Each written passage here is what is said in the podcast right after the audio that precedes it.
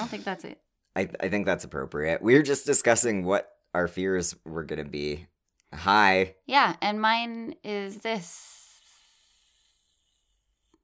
Did and Ren said it wasn't noise? good. Ren said it's not good. It's okay. It's- I think people could relate. I mm, probably. It's relatable. Hashtag relatable. Uh, oh, that well, that killed the relatability in one, one fell strike. But you know, it's fine. It's fine. It's Well- fine. What's what's your actual fear though? Like, what's go- what's going on with with Andrea these days? What's what's happening in Andrea Land? There's just so many things. That's But- fair. I think the one that I can talk about right now, or one of the ones I can talk about right I mean, there's so many things. Oh, now you're being mysterious. I am being mysterious, and that's fine because I'm a woman and I'm allowed to be. Um, That that was a little sexist. Okay. Yep, All I know. right. Um, taking back the right for being mysterious Recla- From all those- reclamation of mystery. All from right. all like all those deep throat characters and what? What's Deep a Throat. deep throat character? in. Uh, I'm pretty sure he was in. That's that character in X Files where. Like, oh, He's all mysterious and always standing in a shadow, and he gives information. Is he the one with the cigarette? He, Like he's always smoking. Oh, that's so fucking Yeah. funny. that one? So I'm taking back that mysteriousness. It's Yeah. mine now. It- it's my mystery. I am not, the new deep throat. not smoking guy mystery. Yeah. Yeah. Yeah. Okay. Don't don't be him. He he was a troubled man. But um, my fear. I'm just trying so hard to organize my fucking house, and I've been home all day, every day, like working from home. yeah. So now would be the time that I would have done that, right? yeah, you would think. And I did one project. And that That's a start. all that I did. And that was a month or so ago. And I need to do more because I, I can't handle clutter. I really need to like just go through some of my drawers and throw out all the weird shit that I've been keeping for no reason. you do have some mysterious shit. I know. I don't even know where it came from, most of it. I don't either. When I babysat your house, I was like looking for skin cream because I forgot mine at home and I didn't want to walk all the way back. I'm lazy. Um, and and I, I like looked in a drawer. I didn't look too deep because you know I don't know what mysteries lay within. But already on the surface of one drawer, I'm like, what the fuck are these things? Are these like what are these? Is this Advil from 2004? Yes. It was Okay. from 2004? There were like a variety of things. There were like some like checks that were very dated. And there was like a weird drawing on a piece of paper and a note for like strange groceries that like made no sense together. There was uh there was something else in there too, like a, a cat spoon or something that had like cat food bits on it, but it was in your bedroom. I, I don't know. What? You have a lot of weird shit. Oh, sugar steals spoons sometimes. Oh. I can't oh, believe Sugar put a spoon in your drawer. Yeah, you should definitely clean out your shit. I need to look through my drawers, obviously. Yeah. Oh, unless it was a spoon that I was if it was in a drawer, Yeah. then it may have been a spoon that I had to quickly hide like hide in the middle of the night cuz she got a hold of it. Oh, okay. And then and then you just left it I there. forgot it. You're just like that's that's a fine place. Sometimes that's what happens. Half of the shit in my drawers is in there because I had to like at 2 in the morning, Oh, someone someone named Sugar yeah. was making a lot of noise and batting something around and i just like too tired to actually do the, the right thing so i just like threw it in a drawer Uh. to get it out of their reach and then went back to sleep Okay. Well, So- all right. Okay, well, I'm glad. I'm glad you you told me the spoon story. Thank you. well that's my guess You're welcome, guys. i don't I just bet you keep dirty loved that. spoons in That weird places i swear Andrea's defending her honor. She's trying. i but don't yeah, clean out your shit. I don't know. Do it. okay okay I I believe in you. If you need help, just ask. I'm really good at throwing things out. Like it's my specialty. oh i, know will me too i'm actually good at that too so um i just actually need to like do it that's the whole getting around to actually looking at the stuff that i'm going to throw out Yeah, And it would be really helpful if I had a filing cabinet Mm. because a lot of this stuff I can't throw out and I don't really have a place for it, like, you know, yeah, credit card shit and like stuff I need to keep. all those fun, interesting things. Yeah, Yeah. I, I know. Well, I don't Checks know. that I cashed using my phone. what app. I use as a filing cabinet is the same, dr- uh, like it's a junk drawer in one of the One of the little side one. tables. Yeah, I just throw all my, My shit in filing is there. in- I don't give a fuck. I have one, two, three, four, five, six, seven drunk junk drawers. Drunk drawers. Drunk. They are They wasted. drawer. I have that many junk drawers that have filing things in them. Yeah. I really need a filing cabinet. Can you send me a filing cabinet? Yeah, that was addressed to you listeners who are so tuned out right now because you just don't, Don't give a shit, about, this, filing. this con- concept. And I don't blame you. I don't either. this is why I throw all my shit in a junk drawer. But, okay. um, yeah. What's your fear? Uh, okay. To to steer it away, like I was going to talk about school, but no one cares about that either, and I I I understand. I also am struggling to care, but instead, my fear is cats. My cats. Okay. They are scary. Yeah, they're terrifying. No- Actually, no, Hazel they're so has a little bit of, um, I think, maliciousness behind her eyes. behind those Hazel's eyes. Behind those Hazel's eyes. Shout out to I don't know 2003 was it? I don't know. Kelly Clarkson. I think so. I think so. Whatever happened to you, Kelly? Where are you now? She's around. She's just hanging out. She's hanging out. She's like, hey guys. She just calls me sometimes. We just chat. It's fine. Yep. Yeah, just Mhm. check in, but you're not really that close, like acquaintances. Yeah. But yeah, no, my fear with my cats is like, okay, so I finally got Dandelion to sit in my lap. She like my cats aren't really lap cats, even though they're super affectionate and want cuddles all the time. hmm Dandelion was super happy to sit in my lap. She came of her own accord and was happy and fell asleep and was purring, and it was so cute. And I've been busy for the past like 500 million years. So Yeah. I think because of that, um, you know, they haven't like had a chance to spend time with me and they've been whining a lot recently about it and they, they seem so sad. So I had to eventually get up after like Dandelion sat on my lap. I had to eventually do it. And I was very sneaky. I was very tentative. And I got up and she still laid there sleeping, but she obviously woke up a little and she looked at me with the most heartbroken, bereft expression of cat despair I have ever seen on a tiny little face like that. So your fear is that you I- hurt your cat's feelings. Yeah, and that they're like they're feeling like I'm a, I'm a neglectful cat parent. I'm a neglectful cat parent. You That's the are problem. actually. Honestly, I'm trying I'm really hard. Cat Protective Services on you.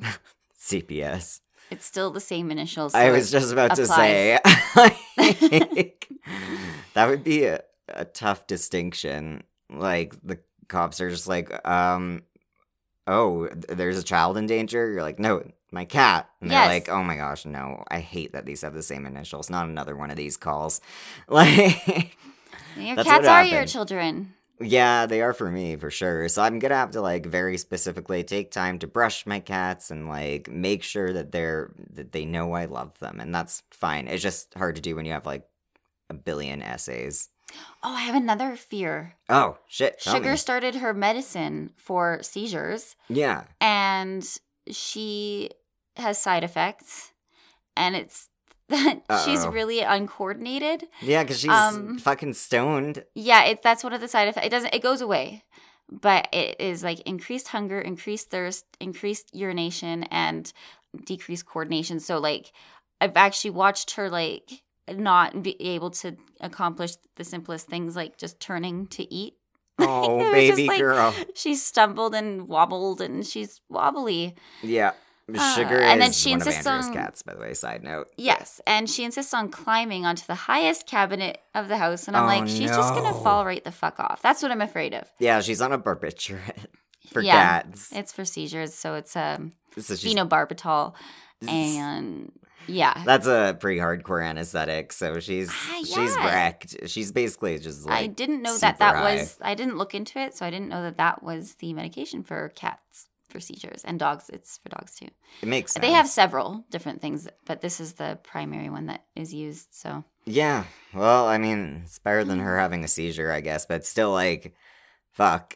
She, like- Sugar, don't go on the she tried to jump up on the bed today and like I think okay, so this is what I think her reaction is when she gets embarrassed, but she tried to jump up on the bed today, didn't quite make it, Oh no. and then ran away really fast because she was oh, embarrassed. Oh. I feel that. So I gave her some That's treats. relatable actually. Yeah. I feel that, Sugar. I'm with Sugar on this one. That's brutal. I've done that. I've run away. Um From embarrassment. yeah, because so I wasn't paying attention and I was like Oh, I no. tried to go up a down escalator And I was like, oh, ah. And then I was like, oh my God, that's embarrassing. So I ran into a shoe store and hid for a bit. Uh, yeah, I meant to do that. I, I just, did. I was just testing it. Uh, bye. Just wanted to make Shoe sure time. it really did go down and not up. Yep. Yeah. I remember I was like looking to the side and walked into like a pole once, like actually. so it was very cart. Yeah, I've definitely done that That's awesome. in front of others. yeah, that's there was nowhere to so run. then you hide. Oh, there's nowhere to run. no, it's outside. Where am I gonna go? I just break into someone's house and jump through their window. Like that doesn't draw any attention to what I just did. Not only did he walk into a pole, but he immediately broke into a house and then was arrested for B and E. Not embarrassing at all. No, not at all. It's fine. No, it's fine. That's cool. It's good. All right. So Andrea chose the theme this time, which means that she has to go first. What I was the theme? did. So the theme is creepy fucking children. Okay. I said that angrily. Um, you did. You're so. This is personal for you. you It just- is because you're so children are already creepy, and so now we're looking at the creepiest of the creepers. Yeah. So this was like this was us trying to find scary ass kids. I hate kids. Andrea hates children. I don't know if I've made that known, but Uh, yes, you have many a time. uh, okay. So I did Beth Thomas, the child, also known as the Child of Rage. like That's that's her nickname in the '80s when Whoa. she was studied. Yeah. Um, that's a that's already a start for her. I know. Oh dear. They she has a whole documentary, and there's actually like a fictional movie based on her. Whoa. Yeah. Kid was Uh, pissed. And I have to send out warnings for child abuse, child sexual abuse, Oof. uh, animal mm, killing, animal. Animal pain. death and Yeah. nastiness. Um. Okay. Maybe just like all of the warnings. There's This a lot of shit in here. Is all brutal, apparently. yeah, it's very. What did this kid do? it's Holy no shit. good. Um. Wow. She didn't. Uh. I mean, okay. It, Things were done to her too, I'm Yeah. assuming, yeah. uh. Things. This actually has an okay ending. So Ugh. It doesn't have a good start. nope. All right. All right, so let's start with Tim and Julie. I forgot to write down their last names. Um, Tim was a minister of a Methodist church in the South, and he and his wife Julie couldn't have children of their own, so they decided to adopt. oh. Two Okay. children, Beth, who is 19 months old, and her brother Jonathan, Jonathan, who is seven months old, were normal and healthy according to social services, and they finalized the adoption in 1984. Yeah. Julie was saying in an interview, she's like, you know, we heard that couples usually have to wait like years and years, like five, ten years. Yeah. And it actually happened really fast. So they were like really Why'd thrilled. Yeah, they're happy, but it's also super weird. Yeah. So they were super happy about this, obviously. Um, it seemed like a miracle that it happened so quickly for them. Uh-oh. However, they discovered after a while that the kids had severe emotional problems. Oh. They had them for a couple of months before starting before they were able to start to learn a bit about the kids' backgrounds and past. And then Mm. suddenly as they were learning more and more shit, their behavior began to make sense. Yeah, and you know these are all things like if the the kid you're adopting has like extreme behavioral issues, like this. These are all things the adoption agency is supposed to tell you before you adopt someone and make sure that you're equipped to to their emotional needs and all this shit, right? Yeah, so and they this just is didn't. I the 80s guess. unfortunately. And also uh, at the time so i remember them like going for more information. Like they had noticed some problems and they went to ask for more information and the person was like can't due to confidentiality. This is their kid now. i know it doesn't make sense. And then eventually that person did end up telling them more stuff. So Oh yeah, this this adoption agency totally just wanted to get rid of these kids. They yeah wanted to pawn them well it was social services so and yeah. social services just didn't do their job here. So basically, the kids had been starved. They'd been neglected. So like they barely gave them any food. Um, Oh. John, when they found them, John had been in a bassinet with a dirty diaper, some bottles of curdled milk, and there were urine stains everywhere. oh. The back of his head was completely flat, and the front of his head was bulged out. what the He had fuck? never been picked up.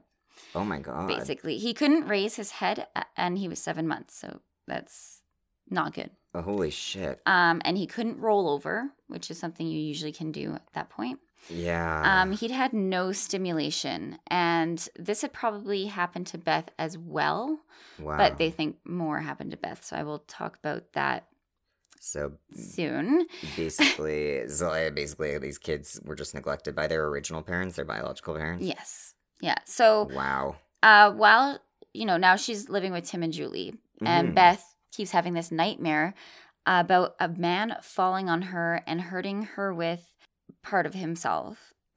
okay, that's a way to word it. it. Yeah.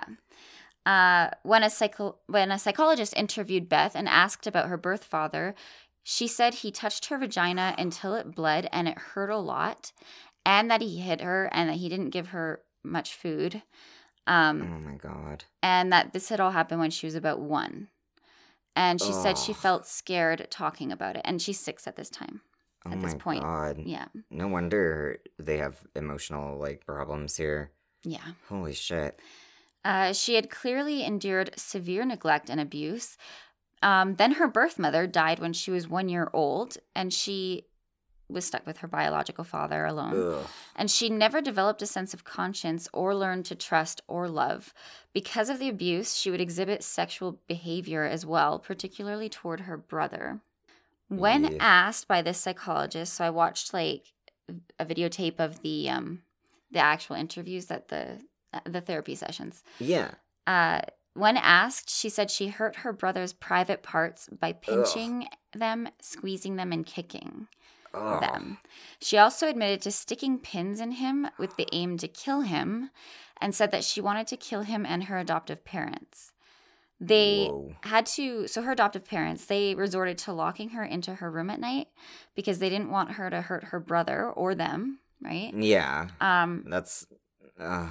but and because of the, this is what she cited as the reason is of why she wanted to stab them to kill them but it just sounds like she kind of just wanted to she just was This is just full of rage and just wanted to kill somebody like that was her Yeah, like all she didn't know compassion. She like exactly right. and she's six right yeah, it makes sense actually. so in public she would also rub herself until she was raw to the point of bleeding Oh, which is you know things like that that's a very uh it's a distress. quite an indicative sign of sexual abuse when yeah children are yeah are doing um, that are doing that at such a young age and but especially like violently. violently yeah, that's not normal. themselves. Yeah.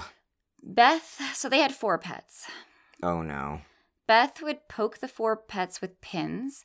Um, and when she was asked in the session, she said it was because she wanted to kill them. Uh, she told her therapist that Annie, the dog, would cry when she did that. No kidding. In another article, it actually said she admitted to killing four pets. So I don't know for Which, sure if she just hurt them or she killed them. But there oh. was an incident at which she grabbed some baby birds from their nests and broke their necks by squeezing them. So this is a violent, unhappy child, which makes complete sense given her past. Yeah. It's just like These the abuse that she suffered caused a lot of rage to be bottled up inside of her. Yeah. Um reasonably. Yeah, no, it makes sense at such a young age. Like, and I mean, if they didn't even pick her baby brother up, like, it's not like this father, this biological father, was teaching her right and wrong. No, she wasn't learning right. Like, he and was a rapist. And she couldn't trust anybody in her life. So no, so it makes Uh, sense. Her acts of violence escalated. At one point, Julie found some paring knives missing from the kitchen. Several weeks later, Beth and like so Julie was like, uh, "Did Beth take the knives?" And but then she even felt guilty about suspecting her, so she didn't say anything about it. But several weeks later, Beth asked what the knives looked like that were gone. And Julie hadn't said anything to her about knives being missing, so she was like, "What knives?" Oh boy. And Beth said, Weren't they about this big and silver? And then smiled maliciously. Ew. Basically, in one of the sessions, Beth admitted to her psychologist that she'd grabbed them from the drawer and dishwasher. hmm Um, and then when her psychologist asked about what she wanted to do with the knives, she said, Kill mom and Johnny and with them and daddy. So she wanted to Kill everybody. just kill them, stab them. And she like brought that up in these sessions that the way she wanted to kill people was stabbing. Oh, that's interesting Freudian bit. Yeah, Oh, that's really weird. I know. Just the penetration. Ugh. Um, so the parents thought she wanted to use the knives to kill Jonathan, Mhm. reasonably, because she had tried to kill him before. Yeah. At one point, they found her in the basement bashing his head against the cement floor, oh my and god. he was screaming, and Julie had to pull Beth off of him, and he wound up needing stitches. And then there was another incident in which she pushed him down the stairs. So he would have been like five at this point, right? Yeah. Because she. Yeah. Okay. Yeah. Wow. The psychologist decided that Beth really needed to be separated from the family for, you know, Yeah. temporarily just for like everybody's safety. Yeah. Sounds like it. So in 1989, her parents brought her to a home with an expert who dealt with these types of children. This woman had worked with children that had committed cold blooded murder before. Yeah. Uh, the situation in this house is very strict. Like children have to ask for anything. Like they have to be at your side all times and they have to be doing your chores. If they want to go to the bathroom, they have to ask. If they want to do anything, they have to ask. It's basically It's basically like a mental ward. it's yeah but it's like teaching them you know like basically like teaching them to earn trust i think is is kind of a part of it but also like it is also for safety Yeah. But I mean, like, an adult in a relationship, like, with this kid, right, also kind of has to earn their trust. Like, they have to teach trust both ways. Because this little girl, like, Beth, has not been able to trust any adults because they've all abused her so far, except for, like, you know, her adoptive parents. So, but that's all she knew was her abusive father. exactly but this this therapy um basically it it so it works on a reward system Oh, okay. so you start off really like under strict control Mhm. and then as you do chores or and like show that you're trustworthy for certain things then you get like um, praised yeah. and you get like some of these the strictness lifted you know Yeah, like behavioral Um, therapy, basically. yeah so basically it, since these children most of them believe that they are bad that they are evil and that they Mm. aren't worth loving and stuff so Oh. um doing this get uh kind of really helps with like improving their self image Yeah, like at a young age, I could see that for sure. Yeah, so you start off with them like being really strict, but you loosen that up as it, you go along, and um, with praise and stuff, it sort of Reaffirms, yeah, Yeah. that they can be an, a good autonomous person, not Yeah. that they're not inherently bad, so they shouldn't give up on being good. exactly. Um, so several months into it, Beth made progress, and so some control was loosened, and she actually began to develop a sense of right and wrong, and started responding to affection. Hmm. She began to be a normal child, going to school and singing in a choir. And actually, the woman working with her, Connell Watkins, she actually allowed, or like, she basically, uh, like Beth's sleeping arrangement was sleeping in the same room as her own daughters. Yeah, So she Okay, trusted so her she that trusted much her that she was not going to stab anybody anymore. yeah, which is good. Yeah. That, so that's a good sign. that was good. Um, as another aside, though, this Connell Watkins, uh, that ran that home, hmm she ended up going to jail for seven years later on for killing a child in a very controversial and illegal practice called What? rebirthing, Oh no! in which the therapist and like probably some more like other workers and the parent can be present or uh, participate. Uh, they wrap a child in blankets and they kind of squeeze them, allowing the child to not only release rage, right? Because they can like lash out, scream, whatever, um, Mhm. but also it simulates rebirth, right? So it's Yeah. like beginning anew. being squeezed out the womb. Uh, Yeah. it's a really controversial practice. I know about that one. In 2001, this is what happened. Four adults, like Connell was one of them, did this to a 10 year old Candace Newmaker while her adoptive mother watched on, and it was all taped. And she can be heard screaming that she's going to die 11 times, and then she Mhm. finally suffocated to death. Yeah, if you're gonna be doing that, you need to know what physically to do and have a really quick way of getting them out. Yeah. Yeah. Because yeah, like it's. I think yeah, maybe a lot of adults just forget that like children suffocate easily. They are little. Well, and if if they're telling you they can't breathe, You should probably just stop. yeah, Yeah. like just be careful. Be on the safe side. I know a lot of like therapists like will think that's part of the them just being afraid and blah blah blah. But like, no, if you're hearing that, stop. Yeah. So her other form of behavior, like therapy, worked, but this ridiculous rebirthing one killed someone. So yeah, that's it's good to like know. it's called attachment Yikes. therapy. So that but basically that was the whole premise of the home that Beth went to is attachment therapy. Yeah. Basically, it's children that have these problems because they were neglected or abused, so they don't Mhm. have a healthy attachment form. They don't have a they don't develop a, a good attachment form. Yeah. No, I, I get what you mean. Uh, you falling apart today, Andrea? oh my god, I'm so tired. And a little dizzy suddenly. So I don't know. Um so Beth actually has a second adoptive mother. Don't ask me how. Because I tried to find out and I don't know. Oh, I guess I don't know those. if her like adoptive parents passed away or, or what happened. But Nancy Thomas, she's also an attachment therapy proponent. Um, Okay. so she adopted Beth, and Beth is now a nurse and a successful woman. N- never had any like suspicious deaths on her ward. I Nope. hope. Yeah, like really it actually worked. So So that's that's really hopeful, Yeah. actually. Then, because you know she seemed like she was gonna absolutely grow up to be a serial killer. and she would have probably Yeah, if they hadn't if done they anything. They hadn't done something yeah, because she definitely was serious about killing stuff. yeah. Okay. Yeah. Well, I'm glad that actually worked. Like, I'm glad they got to her young enough to rewrite that so that she can have a good life Yeah, and I know. not threaten other people. yes, it's very good. At least that's a hopeful note It was to a end good, on. Yeah. Yeah. it was good. I'm happy about it myself.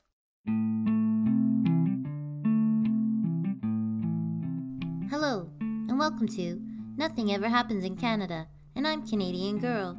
Do you like adventures, myths, legends, and learning about some of Canada's greatest moments in history? Well, then this is the podcast for you. Join me every two weeks as we travel around Canada, exploring things like mermaids, giants, lost gold mines, and we even stop once in a while to observe historical events and people. Come on over to the channel and join the crew by hitting that subscribe button today. You don't want to miss out on our next adventure. Mine doesn't have a hopeful note, I wouldn't really say. Okay. So it's interesting though. this is completely different, except still still scary scary kid theme. Fucking kids. Kid scary. All right. So, switching gears from hopefulness to not that. Yay. This is the sasebo slashing. So, uh, a lot of people have probably heard of this one. Um, although there have been two different slashings in sasebo in Japan. So, um, I I took one that was not the other one because one was between teens, and I wasn't sure if that counted for scary little kids. So Like, I, I chose mean, this it one kind of does, but teens are They're still gross in a kids, but- different way. And actually, I don't. Andrew, I don't mind. don't them. offend people. Jeez, we have teenage listeners probably. Be well, nice. Okay. Fine. You have a teenage son. I know. I I Actually, with the paper. yeah, I take that back because like Braden's awesome, so I think teenagers might be pretty good. Uh, well, now I'm gonna kind of like deviate from that. I think like I don't know, I don't know. We all go through periods of time where we suck. Yes. Yeah, some of that- us more than others. exactly. Like, uh, I mean, I'm sure our people, listener teens are wonderful. not murderers. Well, not saying they're all murderers. I'm just saying they're all kind of icky. Well, that's probably a good thing to. T- I mean, you don't want to be too far on the other spectrum where you're just like constantly hanging out with teens. So I guess that's That, that's that good. would be that would be worse. that would be worse. That would be a lot worse. All right, so the sasebo slashing, for like kind of a brief synopsis, but then I'll get more into it, uh, was the murder of a 12 year old Japanese schoolgirl named Mitarai Satomi by an 11 year old female classmate referred to as Girl A. And this is real. I know there's a meme and a video game and whatever, guys, but Girl A was real. This is the real case. So, I don't know what you're talking about. when I was researching it, some people didn't know that this like there's a scene in um an indie game uh where someone who murdered her classmate at a really young age is nicknamed Girl A and it was based Oh. off of this actually. Oh, okay. But This a lot of people thought it was an urban legend, but no, this case actually happened. Like it wasn't how it happened in the video game. Obviously, that was based off it, but this is a case. Yeah. Okay. So The murder occurred on the 1st of June 2004, uh, which is interesting because as we're recording this, it's the 1st of June 2020. So this happened Hey. 16 years ago. Today. Yeah, today, 16 years ago. And it happened at Okubo Elementary School in the city of Sasebo in Nagasaki Prefecture. Uh, so I'm not sure how big Sasebo is, but it's a city. The murderer, uh, girl A, slit Mitarai's throat and arms with a utility knife, which was kind of like a box slash paper cutter Okay. they used it in art class to cut things right? So Mhm. that's why she had it. The killer's real name uh, had not been released to the press as per japanese legal procedures like prohibiting the identification of juvenile offenders right? So that's basically why japanese police referred to her as girl a. The nagasaki district legal affairs bureau also cautioned internet users against revealing her photos you can see how that's going to go so the girl's real name was not purposefully disclosed, but it was accidentally mentioned on Fuji TV, and members of the Japanese internet community 2channel 2chan made her real name public online on June 18th, 2004. Uh, basically, they figured it out, you know, based on the leaked info and their own analysis of a picture that had been broadcast on Japanese television. I'm still gonna call her like Girl A throughout this, so yeah, just so no one's confused here. No, I like that. That's good, girly. That's Girl A. that's easy. She's the 11 year old. Yep. So, more about the murder. Let's go back to June 1st, 2004. On that day, the at the time 11 year old schoolgirl, Girl A, was reported to have lured her classmate, 12 year old Mitarai Satomi, to an empty classroom during lunch hour, right? So, no one was in there. It was in this empty classroom that Girl A slashed Satomi's throat and her arms and let her bleed out on the floor. She then left Satomi's body in that empty classroom face down and returned to her own classroom. By this point, obviously, her clothes were soaked in blood. So the girl's teacher, who had earlier noticed that both girls were missing, like they were probably late to their next period, like lunch was probably pretty much over by that point, hmm teacher found the body and called the police. Yes, that's Yeah. what you should do. That's especially what you should do if one girl comes back to your class soaked in blood. Yeah, Probably not a good sign. Perhaps another one is missing. Yeah, like, gee, this does sure look suspicious. So, after being taken into custody, girl A was reported to have confessed to the crime, saying, quote, I am sorry, I am sorry, to police. Um, she spent that night at the police station, often crying, and she'd refused to eat any, like, food she was offered.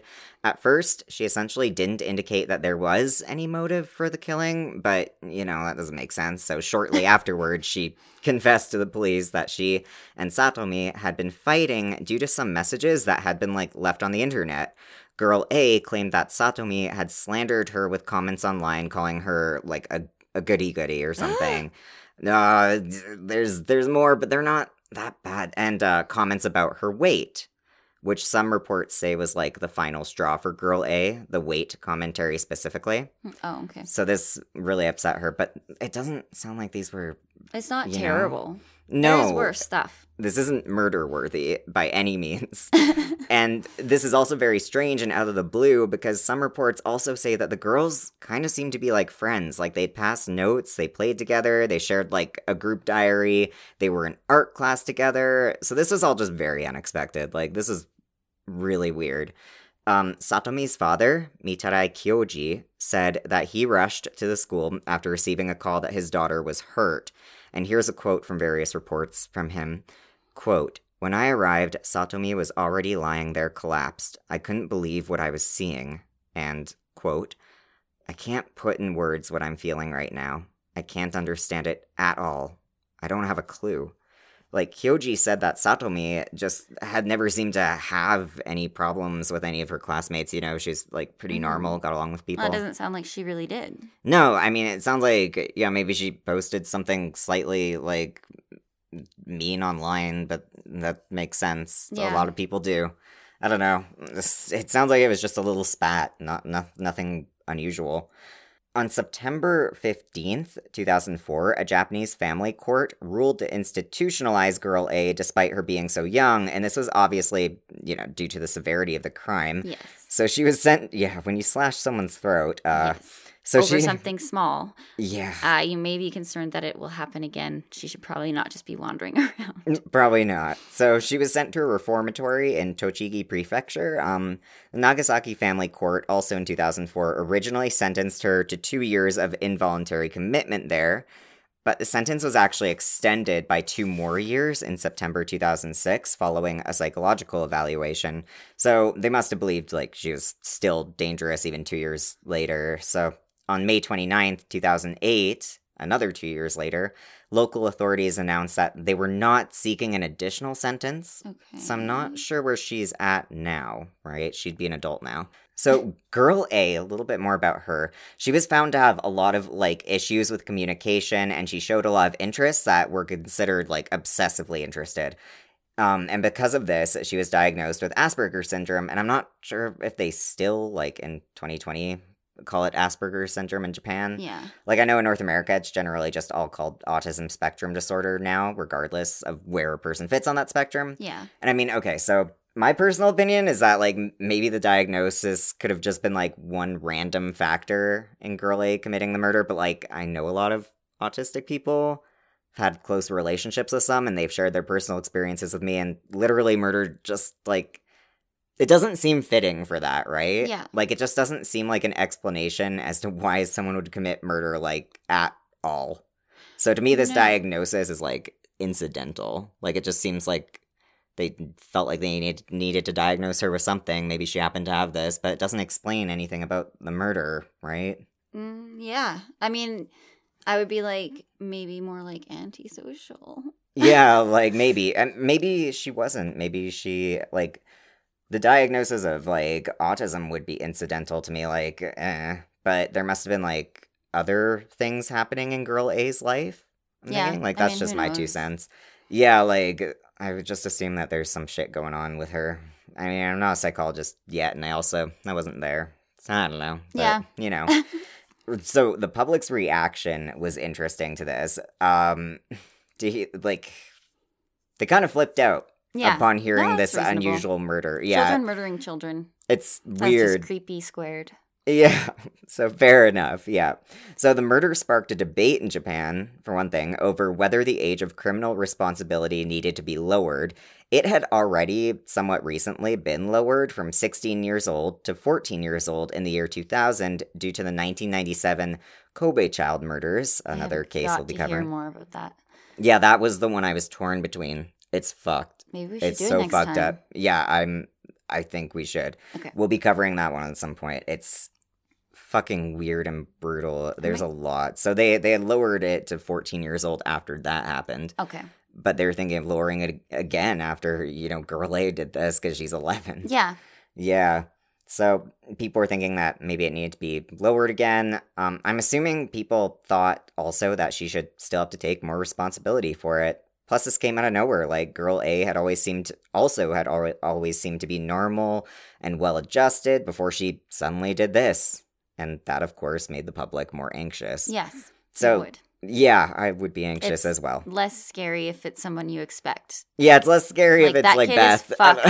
yeah. Yeah, like if Beth did this, you'd be like, "Oh yeah, that makes sense." Yeah, you'd be like. If anybody uh, else behaves like Beth, let's just make sure they don't kill anybody. Yeah. But if you're just blending in, Yeah, like a just normal a normal kid. kid, Yeah, it sounds like she was. sneaky, creepy kids. I don't know what was going on with her. Um, so there were some more like publicly known individuals who made comments about this case in Japan at the time too. For instance, members of the Japanese diet, like people such as uh, Kiichi Inoue and Sadakazu Tani- uh, Tanigaki, faced like a lot of backlash when they both made like offbeat statements in the wake of the murder. Inoue was criticized for referring to girl A as Genki, which is a Japanese term that kind of translates to like vigorous and lively and happy. Oh, It's a word with positive connotations, basically. So Then they're just like, not good. yeah, they're just like, that's a weird way to describe a murderer. Okay. also, um, Sadakazu Tanigaki was criti- the other guy was criticized for referring to the method of killing, the throat slitting specifically, as a quote manly act. What the fuck? I don't, I don't know. These are really weird So comments to make about She's something like this. macho, gregarious, She's a lovely. lively, manly. I don't Girl. know. This is very. This sounds like praise to me. This sounds weird. It does. I mean, it, I mean, okay. So with Ted Bundy, they did have to say, "Oh yeah, like he was charming and handsome and blah blah blah." That's how Yeah, he got away with it. Yeah. So maybe that's what they're like. Maybe they're like, well, I don't know about the manly part, but she was a lively girl. Yeah. So no one saw this coming. Like Yeah. maybe in context, that's what Yeah, they meant. it- we need the context, but I don't understand Yeah. the manly part. That's just fucked up. Well, and that could be translating weird. Like maybe that means be. a little bit of something else. But Japan was pissed off over the comment. So in the context of that culture, obviously Clearly it was still not was a wrong. good comment. Yeah. Yeah. Oh, also, and this is pretty fucked up. Girl A, as you can expect, became an internet meme. Yeah, Good. on good. Japanese, uh, yeah, on Japanese web communities such as the previously mentioned Chan, she was nicknamed Nevada-tan because in one of the school's class photographs, there was a girl who was, you know, believed to be her wearing a University of Nevada Reno sweatshirt. Oh, and the suffix tan is sort of like an endearment term. To be like Nevada cutie or something. Nope. Yeah, it's weird. So people are still talking about and using this meme online today, apparently, though I don't know how commonly. I could just like when I was researching this, I could see that some people were still like pulling that shit when I ran a Google search. They're like Nevada-tan 2020. What is the point of it? Uh, I don't know. I'm not sure what the. I guess what are because they um, getting at? because probably they thought she would represent like some cutesy little like yandere. Yandere is like um a media thing. It, it sounds like it's a bunch of internet nerds who are treating her like a scary anime girl or whatever, like idolizing her. Ugh. I don't. It's really weird, but I don't know that for sure. The meme could have completely different connotations. It's just that Okay. it's gross either way. It's a really gross thing to do. Don't I make agree. something like this into a meme. Yeah, that's it's it's gross. It's weird. it's really weird. A man named Akio Mori also cited this case while trying to support his controversial, quote, game brain theory, as it's called, which has been criticized as being nothing more than superstition.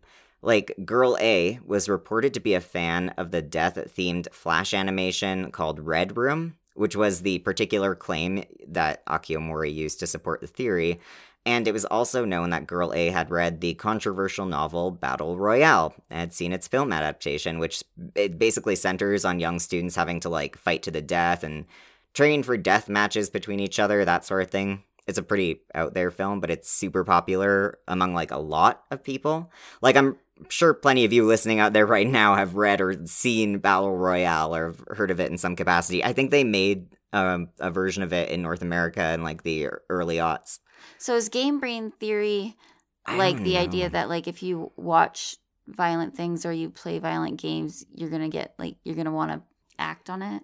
Well, that's kind of what I noted here because I was like, I don't know much about Akio Mori and his theory specifically, but I was guessing that was that it's like loosely Oh. connected to the. That was my guess, though. That's like Yeah. loosely connected to the Literally idea. your next note. Okay. yeah, that like video games and violent media can directly cause violence in some way. Like I don't know, but those sorts of theories, which is called um, oh fuck, I keep forgetting its name. It's a theory. yeah. Um, those sorts of theories are always more complicated than that. Like it's not, you know, it's not a one to one ratio. And Mhm. I'm not even sure about this one, so you can all correct me if I'm wrong yeah, about it's not what. causal. no, it's There's not no causal. causal relationship between. yeah, like causality, basically. Like that's not what the theory is called, No. but you know, I can't remember what the theory yeah. is. I didn't think it was exactly. Oh, um, is it like um? It's not mimicking theory. No. Miming. It's not a full. I don't think it was a theory. I thought it was just like a There's a colloquial term for Yeah, what people on the internet call it. term for it. Yeah. Yeah. Okay. and I'm not sure if, like like I said, you can all correct me if I'm wrong about what Akio Mori specifically, what his game brain theory is, but That's what it sounds like. it sounds iffy to me. Yeah, because probably a lot of her classmates had also watched or read Battle Royale. It's pretty, Yeah. it was pretty and popular. didn't kill somebody. Yeah, exactly. Like I don't know. I write horror novels. I've never done a murder, not in my entire life. Yay! Good job. Thanks. That's an accomplishment. I brag about it all the time. It's a good party story. So, a lot of other sources that I read from like you know, online talked more about discussions that Japanese news sites and newspapers were having regarding the anonymity of the internet. And that's something that I find to be like a more pressing and relevant discussion, especially given that like the reason that girl A gave for murdering Satomi and how girl A was then turned into a meme by randos online, like that's more interesting to me, right? She killed this girl because of comments online. Yeah. Like, I know in one of these articles, it was stated that it's easier to make nasty comments about people and to then essentially do like nasty or messed up things to them because when you're online, you can't see the other person's face, you know? So they can become more of a concept of other people than an actual person. Yeah.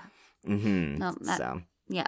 that's what they think, you know, that's what some sources think might be a place to study why girl A was able to do this to her friend in reality because of comments made online, sort of deal. So, anyway, to give a few finishing notes on this case, uh, during the March 18th, two uh, 2005 Okubo Elementary graduation, students were given a graduation album with a blank page in honor of Satomi's death, on which they could put pictures of Mitarai Satomi, pictures of girl A, or class pictures containing both girls. Um, I'm guessing it's just to like remember the whole situation. I But I. I would just put pictures of Satomi pers- personally. Like she was the victim. Mitarai Satomi was uh, posthumously awarded a graduation certificate, which her father, Mitarai Kyoji, accepted on her behalf. Girl A was also awarded a certificate No. since one, well, it's because one is actually like required in Japan in order to enter junior high. Like you have to earn a certificate in elementary in order to get into any junior high, which is That's- crazy to me, but like that's just how it is. Weird. Yeah. Not good. well, and That basically, seems like a lot of pressure. But okay. yeah, that's a lot of pressure to put on kids for sure. I would be flipping out if I couldn't even get into junior high. Know, like, Ah. oh, I didn't do well enough in grade three. I fucked myself for the rest of My elementary life. school. I couldn't get into a good junior high. Yeah, You're just supposed to go to junior high. yeah, I It's know, not like right? a qualifying. It's not a uh, what something that you qualify for. No, I, I know it, and you have to qualify for good high schools too. And uh, like after junior high, it's just it's a lot. That's a lot of pressure, right? Yeah, that's mm, too much. I would not be happy. But in addition to that, you know, they gave her the certificate because the school essentially believed that giving her that option further on would aid her quote reintegration into society, which I That's does true. it does make sense. I mean, yeah, it's probably better that we like or that they help her to at least continue to try to have a normal life in order to rehabilitate her if she other can issues. be, yeah, Because it's not going to help if she just like, oh, well, let's just leave her with a grade six education and yeah, and that will bring upon She'll her massive hopelessness, yeah, she won't and be she'll able to get a totally get job better. or anything. Yeah, she'll. Ever.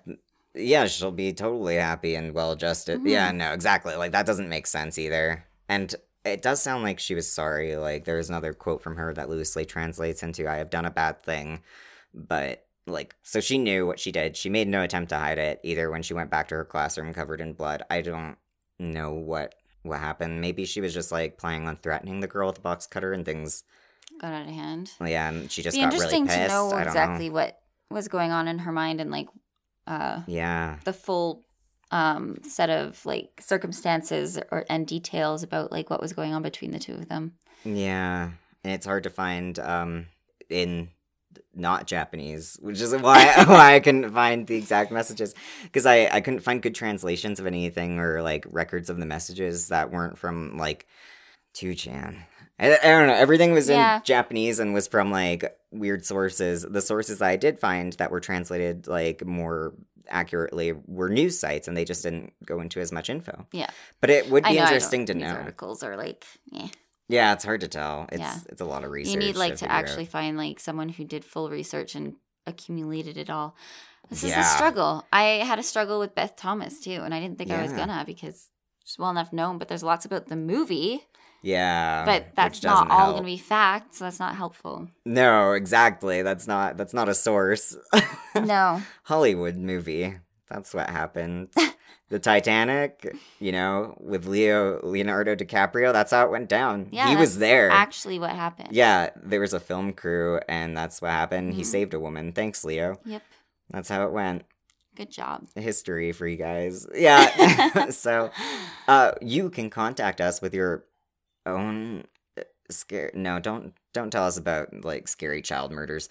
Um, Tell us about creepy shit, that time that you found birds and didn't murder them. and didn't murder them. yeah, I like to hear Those are about good that. stories. I do. Yeah, I- like I do like to hear about when people actually saved an animal. Tell me about times you like rescued an animal or like found some cute animals. Yeah, or like interesting facts about box cutters. Top 10 most interesting box cutter facts. Two scared siblings at gmail.com. Yeah, email us there. You can also send us creepy creepy stuff about whatever doesn't have to be related and Kinda like dreams and short emails. stories. Yeah, because everyone has so many box cutter facts just Yeah. waiting, Yes. like just tucked in their Some back people pocket. do. You don't know. You never know. Um, yeah, so email us there. Our Patreon is patreon.com slash two scared siblings, and it is also pinned to the top of our Twitter at two scared sibs. Uh, and you can download our episodes for free on iTunes. I keep forgetting to tell people Yeah, we're that. on iTunes. We're on Stitcher. Podbean. On Podbean and Spotify. Spotify. We're Well, everywhere. okay, we're at, on all of the things. yeah, you so go Google check out any of the things. And, uh, well, I mean, you've already found us, so I don't know. Yeah, I don't know. Oh, if you want to download it, go to iTunes. It's free. Yeah, it's we're free on iTunes. Yeah, so contact us, and if you want to support us, hey, check out that Patreon. You get cool shit. Woot woot. Check it out. Right. And now we're gonna give you a, a good night smooch Mwah. Or a good day smooch. I don't know, whatever your time zone. Mm-hmm. Sleep well.